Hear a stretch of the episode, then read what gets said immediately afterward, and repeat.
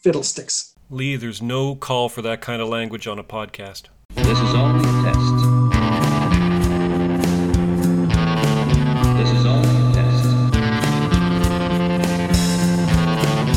This is only a test. Voluntary cooperation. Hello, and welcome to the Uncover Up. I'm one of your co hosts, Nathan Radke, and with me today on my computer monitor are Alena Papianis and Lee Kunla. This is part two of a two part episode.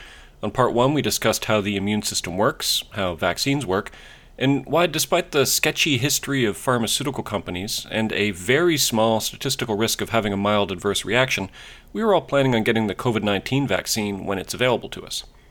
On this episode, Lee and Alena are going to look back at the history of vaccine panics, and then look at now for an assessment of some of the claims and misconceptions that are currently circulating. So, Lee, do you think that looking at history is always useful? I think looking at the history is always useful with this kind of stuff. Maybe I'll, I'll actually um, append my discussion about the media at the end of this history uh, talk because I also want to talk about how people move from having no particular opinion about vaccines to becoming really quite uh, scared and angry about them. And I think the media really has an important role to play in that. And it's not just social media. I think social media is an important aspect to keep in mind here, specifically because of the way Nathan outlined how it gets used, the algorithms. But traditional news media has done a dreadful job as well, stoking fears and, and decontextualizing information that is much better put into context. I'll leave that though for just a second because I think I think I've done this in the past. I think just looking at this historically really helps. It certainly helped me. Uh, before I did this research, I knew about a doctor named Andrew Wakefield, who in 1998 published a study that later turned out to be fraudulent, actually, fraud, not just a mistake, but full on uh, scientific fraud. But this study claimed that there was a link, a causal link between the measles, mumps, and rubella vaccine administered to children around the age of four and autism. Basically, to be very reductive about it, he claimed that the measles, mumps, and rubella vaccine causes autism in some children. Now that's a that's an incredibly scary claim. Alena and I are both parents, and you know I, have had I've had my kids in hospital, and it's just the scariest thing in the world. It just is is and it's so scary that it's it, as a parent it's actually hard to think much more beyond that point you know once um, once my kids safety is involved i kind of shut down all reasonable reasoning capacity and become defensive and angry Lee, you mentioned that the Wakefield study was fraudulent. I think that everyone would probably feel a lot better if we looked at a study that wasn't fraudulent and was far more robust. There was a study in Denmark spanning from 1999 to 2010 of over 650,000 children who had received the MMR vaccine to see if there was any correlation between that vaccine and the development of autism. This independent study found no increase in autism rates of vaccinated children as compared to unvaccinated children. As well, they found no clusters of autism diagnoses that corresponded to vaccination timetables. And it should be mentioned that this was the repeat of another similar study of 500,000 children that concluded in 2002 with the same results. So not only do we have evidence that Wakefield's study was flawed and fraudulent, but we also have good, strong studies that say the exact opposite conclusion that Wakefield's fraudulent study reported. Unfortunately, of course, Wakefield's fraudulent study received a lot more attention than these large, useful, accurate studies. Andrew Wakefield's claims were very scary and very compelling. Now, for me, though, I thought that that's where it all started. I thought that the current vaccine scares, which again, the coronavirus is, is just the most recent example. There's been scares around the human Pavlova vaccine, the HPV vaccine, and many others papilloma. You said pavlova. That's something else. That's because I always think I mix that up, and I knew I was mixing it up, but I never know which way because there's this lovely Australian dessert made with uh, meringue and Yeah. uh, I knew, I knew what you meant, but it's just kind of, it was just a very entertaining uh, mistake. Like, Lee, if So somebody it's- says, I'd like to share my pavlova with you, then you should say yes. And if they say, I'd like to share my papilloma with you, you say no. Well, but in this situation, I will not know which is which, just like before, because I always get those two. Just say HPV. HPV. There we go. So there's the there's a worry about the HPV vaccine, but this has a history that is essentially as old as vaccines themselves. There are so many vaccine scares, and they are so similar to each other that I'm actually now surprised that those people responsible for the rollout of the vaccine didn't take this into consideration because I would go as far as to say that there hasn't been a vaccine without a significant amount of public backlash based in terms uh, on fear on the one hand and personal autonomy on the other. I get to decide what I want to do with my body, and nobody gets to tell me what happens to my children.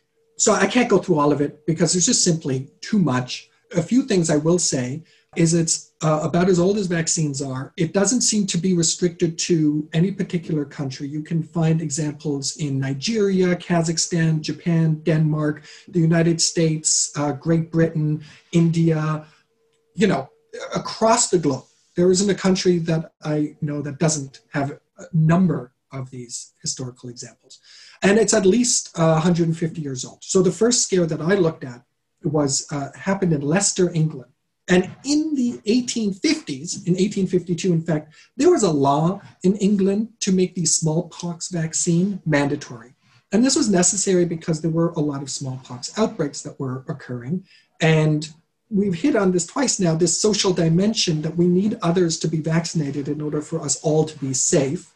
People weren't getting vaccinated, and so they needed to put a law in place. And there was outcry, and there were people arrested because they were kind of quote unquote conscientious objectors. My understanding is that's actually where the first use of that term comes from. It's with vaccine objectors. They were conscientious objectors on religious grounds. I was shocked that, that from the eight, from 1850 to 1880s in Leicester, you had a very strong anti-vaccine movement. They actually had a demo that pulled more than 80,000 people. And this is in the late 1800s. Right after that, in other places in England and then in the United States, you have similar smallpox vaccination scares, and they run along the same themes that people are worried about what is it that you're actually putting into my body, and or people are offended that you presume, you, the state or the government, presume to take control over their bodies. What I found interesting, one of the things was that amongst this anti vaccination movement, it seemed to be more groups from the lower and middle classes, or like, no, lower and working classes, was it not, compared to what we tend to associate with the anti vax movement of today and in North America, it being more like an upper class thing. Although I must say, I just saw something the other day, just to bring in another point, that some groups, uh, rightfully so, people of color in the United States, for example, having you know still memories of things like the Tuskegee experiments, are wary of the vaccine, and I feel like that's a very different reason to be wary. Yeah, the, the Tuskegee syphilis experiment was an outrage and a disgusting abuse of trust and power. For anyone who isn't familiar, between 1932 and 1972, the U.S. Public Health Service conducted an experiment on African American men in the town of Tuskegee, Alabama, in which government doctors claimed that these men would be given free health care, but what they were actually given was placebos. The men selected for the study all had syphilis, but rather than treat the disease, because there was an effective and easy cure for it by 1947, the doctors allowed the men to die horribly of it and to pass it along to their partners. The doctors let these men, and in some cases their partners as well, die a painful, avoidable death just so that the doctors could study the effects of syphilis on the human body. It was absolutely criminal. It's a really complicated question, actually. So, just yes, you're right. Um, the article does mention that the Leicester vaccine resistance tended to be more of a working class poor thing, whereas today's anti-vaxxers are exemplified by you know people like Gwyneth Paltrow and Jim Carrey and a certain kind of uh, middle class that looks up to them, fully into yoga and alternative medicine and, and things like that. But I think the question about class in relationship to these ideas is really complex. I think it's fully interesting, and I'd love to explore it because, and this gives away the punchline a bit, but in my research, I would conclude that often vac- vaccine resistance slash denial is not centrally about vaccines. And you notice this already in the websites that are dedicated to this topic. There are a few uh, websites by concerned parent groups that are, fun, are, are fundamentally about the dangers of vaccines. But many of the anti vaccine messaging comes in other websites, websites dedicated to other issues, be it anti-GMO or general, you know, wellness websites. And in that, you could, and I of course have not looked at all the websites where this kind of stuff comes up, but there could be a mixing of a whole bunch of issues, including things like historical race memories. By that I mean um, not like some kind of Jungian thing, obviously, but like you know, like things that have happened in the United States by to Black communities a really devastating example of this, actually. And again, one where we have to concede some territory to those who are worried about vaccines was how the United States found Osama bin Laden. Now, that's kind of a surprising thing to say in an anti vaccine or a vaccine podcast, but the way they did it was to fake a vaccine, like a kind of a Red Cross going from door to door uh, we're going to distribute vaccines to you in order to find out where Osama bin Laden was living. Yeah, and the, you know, the CIA did that. The CIA said that yeah. they were doing uh, hepatitis B vaccinations, but what they were actually doing was gathering genetic information. And at, at that point, it's like, oh, come on, CIA for one thing, it did not help them find Osama bin Laden. For another thing, that gives people like a genuine good reason to be suspicious of any kind of large scale like medical endeavor because you could say, well, you know, the last time you said this, the CIA was gathering our genetic information. Like, come on, CIA, come on. When I saw that, I really like with Nathan, I threw my hands up you know, I thought they just did more to delegitimate uh, organizations like Doctors Without Borders or the Red Cross than any other organization. Like, I mean, it's just outrageous. But okay, so this is all to Alena's point that I think vaccine resistance and the identities around it is a really complex and really fascinating topic. I, though, was just sort of trying to recount the history of vaccine scares, and, and we've only gotten to you know 1902 when there was this uh, important case in the United States where there was a vaccine resistor who had to actually who, who took it all the way to the Supreme Court. Supreme Court said no, the state is right; they can force you to be vaccinated. But over and over over the next hundred years, and again, this is this is not a representative sample as such, but I've sort of broken it down into epochs in the 1970s, there was a fear around the diphtheria, tetanus, and pertussis, which is the whooping cough. There was a worry around that vaccine uh, cluster. Again, the worry was about the fear and also uh, the indignity of having the state tell me what I have to do with my body.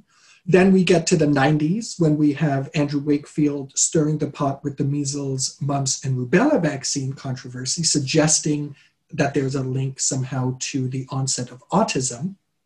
In the 2000s, we have a lot of fear around the HPV vaccine. So it actually started in uh, Japan.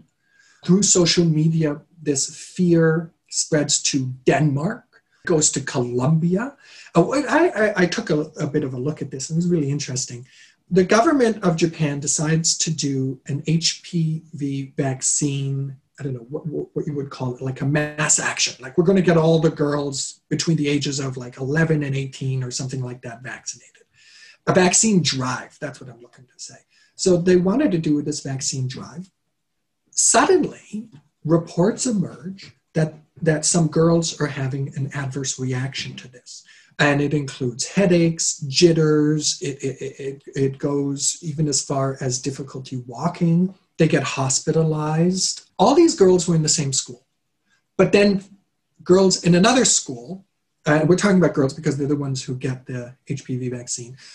Girls in another school start to exhibit these strange symptoms. In the first case, I think it happened two months after they got vaccinated. And the link was made. Maybe something is in these vaccines that's, that's causing this adverse reaction in some girls. Now, Nathan did start with the fact that vaccines do have an adverse reaction in a very small set of the population, like one in a million or whatever the numbers happen to be. There's a, probably a range, you know, between one in 500,000 to one in a million might have some reaction. These reactions, though, you know, when you start getting like a cluster of 500 girls in the same community, that is that is statistically significant, as they say. Um, you know, it's a big deal, and so not the kind of thing you can just dismiss as well. You know, this is just the kind of the accidents of modern medicine the fear continues uh, in Denmark, where the same kind of reactions are noted. And then in Colombia, that's the one I got more interested in because it, it, it turns into kind of a full blown panic in Colombia to the point where I watched a clip of the president um, giving an address to the media saying, look, we don't think that this has anything what's happening to these girls because the girls were exhibiting the same symptoms uh, jitters headaches uh, difficulty walking in extreme cases these, these symptoms would always clear up within a day or two or three. But it got parents were at the point where they're yanking kids out of school. The president has to make an announcement. Um, the health minister goes to these communities to visit them, is met with outrage and you know people like throwing rocks at him and stuff.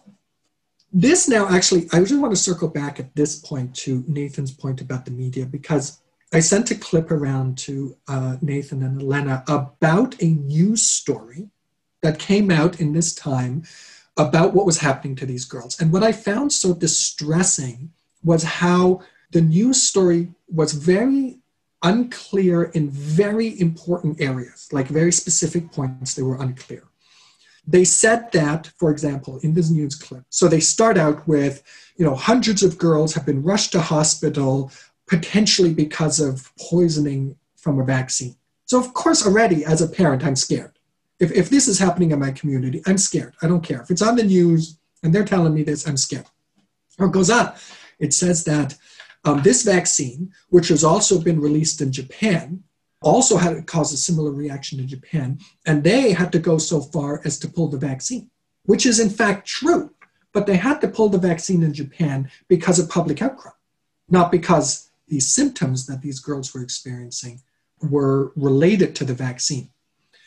There were studies, and, and with all of this, like going back to Leicester, and then the smallpox scares in the United States and in England, the same thing with the scares in the 70s, especially with the 90s and the measles, mumps, and rubella. All of these claims are not true.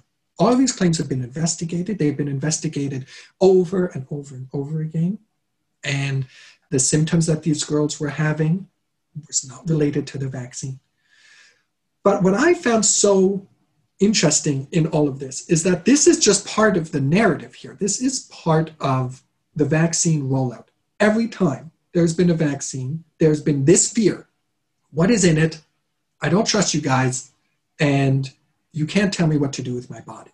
The fear then gets very irresponsibly reported on in a lot of cases, which makes it seem a lot more real than it is. And I think this goes a long way to explaining how it is that people get radicalized. And I think I use that term deliberately because when we're in, we're looking at something like why does somebody turn into a political radical who becomes, you know, is, is willing to enact violence? Why does somebody become a neo Nazi? Why does somebody become a Muslim fundamentalist terrorist? You know, how does that happen? And there's a path of radicalization. and You can watch how kids in this or that community, how it is that they first are exposed to these ideas, etc. And I found really interesting just playing the thought experiment. So I'm a parent, that is true, but now the thought experiment is the rest of it's not true. I'm a, I'm a parent, and I'm wondering are vaccines safe? I mean, sure, a lot of people are wondering that right now, given all the mixed messages out there. So, okay, I wonder, are vaccines safe? Now, what would I do under that circumstance? Well, I talk, among other things, to my friends. I go do some searches on the internet, maybe talk to my doctor.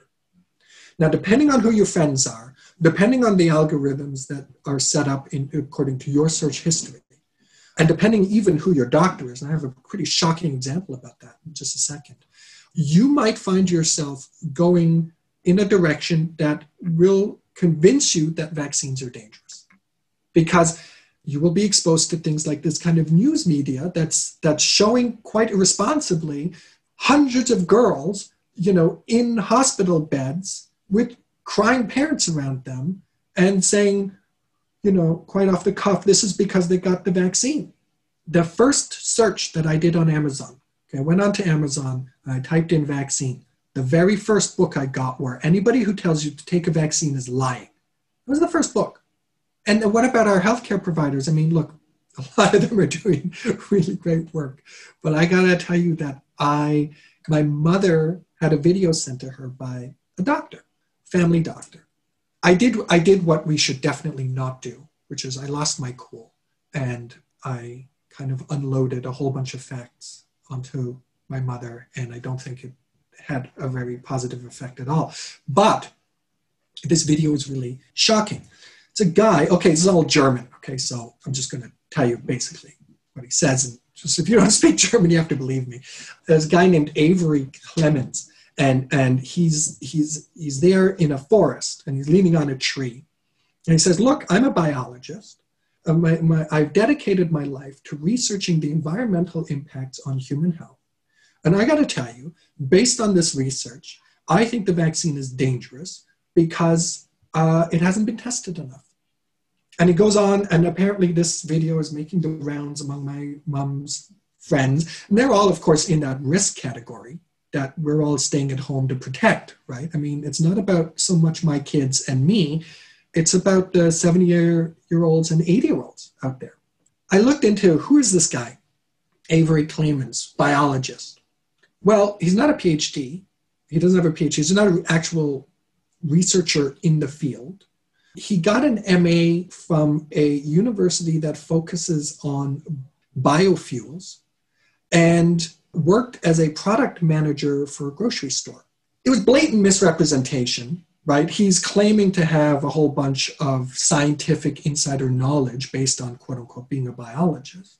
But it was shocking that this video came from a GP and was being sent around. Now, to some extent, I'm just lucky that I have the friends and the algorithms and the GP that I have, because if I had a different set of those, I could easily see how a worried parent would resist the vaccines. And more and more doctors are reporting that they are actually delaying vaccines, despite the fact that they themselves believe the vaccines are necessary. They're agreeing with parents to delay the scheduled vaccines because of the parents' concern. And the doctors worry that if they don't listen to the parents, they're just going to go to a different, less responsible doctor. To just summarize this section very briefly, there has been essentially no vaccine that has come onto the market for the last 150 years that has not also been accompanied by a scare. Some of these have been really scary, some of them less so. But to me, that relativizes a lot the claims that are coming out in this one. And I'll just end this section quickly by reminding any listeners out there of the uh, suggestion that SARS and 3G networks were related. There was a conspiracy about 3G, there was a conspiracy about 4G, and then there was a conspiracy about 5G. So 3G was with respect to SARS, 4G with respect to swine flu, 5G with respect to Corona. That's amazing. And again, it's just like we're just seeing the the next evolution of the same narrative. And once I saw that, once I saw these narratives just replaying themselves over and over and over again, for me, it took a lot of the sting out of it. Because I also reflect back now on smallpox. And I'm like, so I'm really happy we don't have smallpox. Like, you got to look that up. Like, what happens to people with these kinds of diseases? It's really it's really horrible. And all the other claims have not been substantiated, right? The fears around the diphtheria vaccine or the HPV vaccine or the MMR vaccine, there's, you know, we've had now between 20 and 150 years of data on, on the claims, and not one of them has turned out to be real, giving the obvious caveat, as Nathan said to begin with, that there are risks and people do get hurt. It's just statistically very small. Also, small comfort to anybody who did get hurt. But so that's the historical context. So that brings us up to the modern context. So, Alena, what sort of stuff is going on right now? Right. So I'm going to go through some claims of um, anti vaxxers or the movement, and then also look at some sort of common strategies that they use in a way that, again, you'll see a lot of parallels Lee between some of the things you talked about in these previous examples of these scares as well. They tend to be a mix of real legitimate concerns, which we've mentioned a bunch of, misinformation, disinformation, uh, distrust of big pharma or those in power, fears around um, biological research, which is also valid as well, and things like just a lack of understanding about scientific about scientific data or how vaccines work or how the body works. So it's it's a real combination that you'll see amongst uh, these claims. So I'm going to go through uh, maybe a few little ones first, or at least kind of minor ones before I get to some sort of bigger strategies that these um, arguments tend to use. So, one is just simply that they argue that the infant immune system can't handle so many vaccines. And you've you've heard this kind of rhetoric, even Trump himself saying, "Oh, it's too much all at once. You got to spread. You know, I spread it out for my kids and all this." Mm-hmm. Um, but babies can theoretically handle approximately, apparently, ten thousand vaccines up to that at a time based on the number of antibodies they have. And even if you were giving um, babies all 14 vaccines that they get in their schedule at once, it would only use up a bit more than 0.1% of their immune capacity. And in reality, these their cells are always replenishing anyway, so they might their capacity might even be greater than that. We also have to consider when we're talking about previous examples of vaccines versus what we have today, vaccines are way more efficient now, um, way more studied than they have been in the past. And I'll get to, I'll show some examples of that in a little bit too. So they're, they're not as hard on babies' bodies and immune systems as they would have been previously.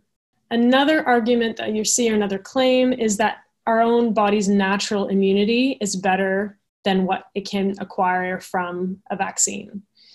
Now, of course, it's true that you have stronger immunity to something if you've had it before. Like Nathan was saying, you don't keep passing the same cold back and forth between family members. But the risks are so great um, if you do get it. So, for example, for the measles, if you get it, there's a 1 in 500 chance of death versus the risk of having an adverse reaction to a vaccine, which is less than 1 in a million. So one in 500 chance of death versus one in a million of, um, of actually having some sort of adverse reaction. In my mind, kind of relates to the anti-vax, the portion of the anti-vax movement that is in this upper or middle class echelon, where it, it seems to be more about a kind of purity discussion as well, or this idea of natural being better, which you'll see in like the Gwyneth Paltrow kind of things, right?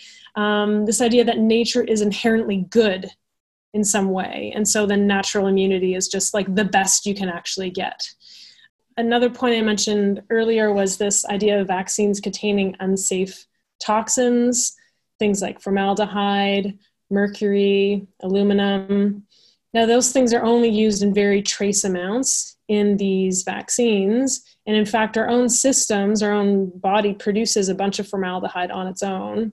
Um, but as I mentioned before, the vaccines have them for a good reason, like in the case of the oral polio vaccine, where formaldehyde was needed to kill the live portion of the virus. And through mismanufacturing, it did not do that. I came across uh, this one article that was covering this anti vax pamphlet from 1885 during the smallpox ep- epidemic uh, that you were talking about before, Lee. This one was in Montreal. It was published by this leading doctor who was an anti vaxxer named Dr. Alexander M. Ross. And he was circulating it in direct opposition to public health official attempts at, at like a public health drive for vaccinations. In the same way that we have some individuals coming out against COVID vaccines today, uh, Ross painted himself. He was kind of like the hero in this story, this solo kind of renegade speaking up and out against, you know, power and and and um, other the scientific community. But funnily enough, um, the major newspapers soon found out that he himself had recently been vaccinated during the epidemic, which they um, very happily reported on over and over and over again. But, anyways, looking at this pamphlet, you can see some of the same strategies that you see in today's um, movement. For example, minimizing the threat. I have lost track of the number of times I have seen or heard the phrase, COVID's no worse than the flu right?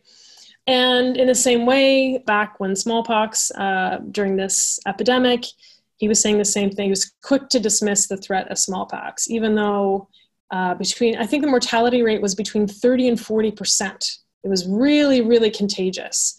But it was very common for anti vaxxers to claim that it was only a minor threat to the population, that it wasn't that bad, that it was no worse than anything else. There's also the common strategy to claim that vaccines cause illness or don't work or both. The anti vaccinationists, which this article is describing them as, of the past, they claimed that uh, vaccination then for smallpox would have caused anything from syphilis to typhoid to tuberculosis to cholera to quote unquote blood poisoning. Uh, and these claims were always groundless and their risks were highly exaggerated, which again, we see today when we've been talking about this idea of sort of communicating the risk of things versus um, how upsetting they are. There were some cases where people got a secondary disease back then but that was largely because of poor hygienic practices. So some physicians might have used like arm to arm vaccination. So literally like someone's arms vaccinated and then they use the same instrument in a whole other line of people uh, rather than new ones, which clearly we know we've come a long way since since then. The past um, is gross. The past is so gross. It's so gross. And I mean, vaccinations now, it is such a sanitized thing. Like it's a little syringe that goes in you. I can't remember which one I was looking at, but it was literally like they would just kind of they would cut your arm and then just put a bunch of junk in it right? Like and so you could get secondary infections like like obviously it looked terrible. You could see people with infections. It was a terrifying experience i'm sure too. But we've come so far from that that it's it's not a concern in the same way so obviously we have better prep, not only um, like we have better regulations and sanitize sanitization around our practices now for vaccines. Lee, did you want to say something? Yeah, I just wanted to say about um, when you were recounting how people were making arguments that smallpox, you know, maybe not really that bad. And to our ears, I think that sounds really shocking. And I think that is really instructive of one of the things that's going on in the background is how familiar is the danger. And we tend to dramatically underestimate the danger when we are used to it. So smallpox is not the kind of thing that exists in my life and I, I, as far as i know was eradicated about 100 years ago or something and so we've lived in a world without smallpox the thought of smallpox is terrifying to me because i've done a google search on it and it's really it's a shocking disease.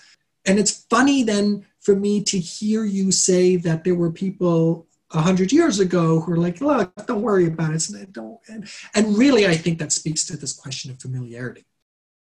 There are people in the ICU, like ICUs are overrun right now because there's so many cases. Or like I know someone whose dad was like on a ventilator and basically in an induced coma for like over 50 days.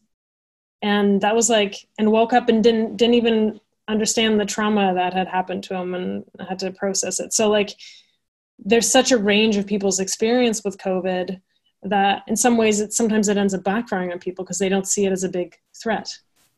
When you were saying that i think you you make a great point Alena. And when you were saying that it reminds me a little bit about the problem we have with smokers, which is that the smokers you see are still alive. You don't see the ones who are dead. So the impression is that smoking can't really be that bad. Because, you know, look at that old guy over there smoking. He's like, what? He's like 80. I mean, you know, so. Classic example of survivor bias. I think the, the what it speaks. Uh, I think Alena's onto something really interesting about this notion of how do we perceive risk. You know, so it's like okay, so some guy got COVID. So in, in my family, in my extended family, uh, we've had two people with COVID. And they both recovered really fast. You know, and it, it's then the sense is that wow, maybe it's not so bad. You know, it's kind of my experience. Like, I mean, luckily nobody in my immediate family, certainly not myself, has had COVID. So my experience would suggest if I were to limit it not to the data, but to like the actual people who got sick in my life, oh well, you know, not such a big deal. So I think Alena, you're right about how is risk being perceived, especially when we're we're not relying on the data, but on these kind of anecdotal experiences. So a few more claims. So uh, another claim is that vaccines can infect you with the D, with the actual disease that it's trying to prevent um, which, as Nathan um, covered at the beginning, obviously people can have uh, mild symptoms for the most part, but it's really just your body's immune system's um, immune system responding to the vaccine, not a sign of the actual disease itself. We've also covered some cases like the oral polio vaccine in the U.S., um, where it did infect people, that but that was such a rare mistake that happened. Another one that this will probably be very familiar to both of you is a strategy uh, that they use is to declare vaccination as part of a larger conspiracy, which we can see it being tied, like you said, Lee, like 3G, 4G, now it's 5G with, with COVID vaccine, right? Um, back then, during the smallpox uh, epidemic and this anti vaxxer movement, they were adamant to blame the press and to blame the medical profession in provoking fears over the infection, uh, that they would be trying to gain money by doing so. Now you'll you'll hear some of that today, like oh how there's so much money in it. We've already talked about how big pharma obviously are not necessarily to be trusted. They are in it for the money, but it's it's not like big pharma you can't talk about it as this big monolith like there are researchers well-meaning researchers everywhere around the globe working tirelessly to try and you know actually combat suffering of these people that are that are getting covid right so um, it's not you can't really treat it as this as this uh, huge terrible beast when there's so much more to it i just want to say that because they're in it for the money it's why i trust them Right. yeah. That's a good point. That's a good point. I'm sorry to interrupt. I'm so sorry. But only just to bring it back to the airline thing. I am deathly afraid of airplanes. But the one thing that keeps me getting on the airplane is knowing that it would be a public relations nightmare for that bloody thing to come crashing down. So airlines do have some financial interest in keeping those things flying. And I place my faith in their greed. Uh, so maybe a final thing to a final strategy is using alternative authorities to try or that actually legitimize their argument. So in a way, it's like an active confirmation bias. So uh, they will find these sort of standout quote unquote experts, like you mentioned that you, your mom received. Lee in the video, who claim to be some, and some of them might have some um, legitimate degrees behind them, but they'll sort of stand out as these ex quote unquote experts who really just support the anti vaxxer narrative. So, for example, um, there's Del Bigtree is one right now with uh, in terms of the anti-vaxxer movement. JFK Jr. We've seen. There's multiple others, and they're seen as these kind of like whistleblowers who have come out against you know against the community, which again when you think about the sheer numbers of scientists around the world and experts around the world, to have one person or like a, a, handful of people come out speaking against them, I still tend to trust the global community of experts over the handful that come out and say something counter to the scientific community. And again, because you just don't trust large groups of people to be able to keep a secret very well. Exactly. It's going to get out. There's going to be a huge wave, a huge movement. It's not going to be, you know, just one guy standing alone. Mm. There is, though, an interesting study the details I'm not going to bore you with, but but it, it, it, it's very interesting in that it seems to suggest that when there is disagreement among experts, that that creates a sense of uncertainty in the public. And so it's actually so the study that I'm referring to gives um, an article where seven out of eight experts say one thing, and the audience the audience is split, and the other get one where uh, four experts say one thing and four experts say something else. Now, when seven out of eight experts seem to ag- uh, agree on stuff, people are like, "Yeah, you know, they're experts; they probably know what they're doing." But when there's a seems to be a split in expert opinion, people are like, "Experts don't know what they're doing." You know, I mean, if they think it's this dangerous and the other people think it's twice as dangerous, who's to say it's not a hundred times more dangerous? Like they have no idea. So actually, expert disagreement tends to significantly, or excuse me, can significantly impact the public's perception of risk. So, so just to your point, Alena, the fact that you know not everybody is as discerning maybe as we are sometimes about our sources. Um, the fact that you know this biologist or this you know Gwyneth Paltrow or whoever who might appear to me, I mean, God, she's got a TV show, she must know something, right? They also appear as experts, and now we've got a disagreement, and you know they probably all don't know what they're talking about, so I'm just going to do what I want. And I think what also factors into this is the kind of the changing landscape of something when it's new, right? Um, like the amount of information we we've got about COVID that has shifted over time. If you don't understand that that's really how the scientific process works, that you know there's a there's a guiding theory until it's then once it's disproven, it changes to the better theory that's like closer to the truth.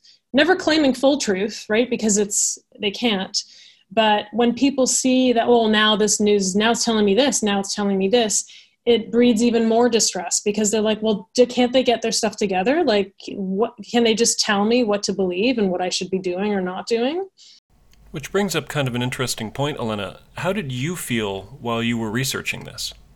on the one hand i felt I, it was frustrating because i know the facts i was researching the facts and uh, common misunderstand uh, common misunderstandings about vaccinations and things like that.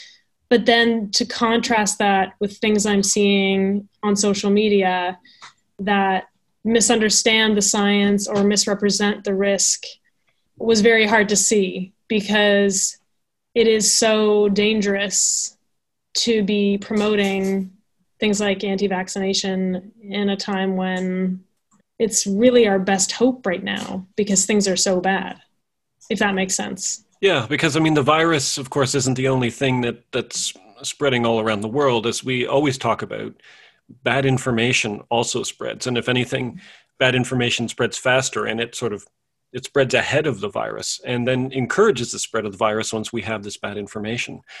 I, I I wanted to, because I know we're wrapping up now. I was actually going to ask Alena, uh, because Alena, you've just published an article on how to talk to people about conspiracies. I was wondering if there was anything that you had gotten out of that that would be applicable right now, because of course we are having, I'm having these conversations with a number of people in my life, and I'm doing a terrible job of convincing anybody. In fact, when they talk to me, I'm pretty sure they go away more convinced that vaccines are dangerous and that they should stay away and that all, anybody who supports them, you know, is a dupe of the system.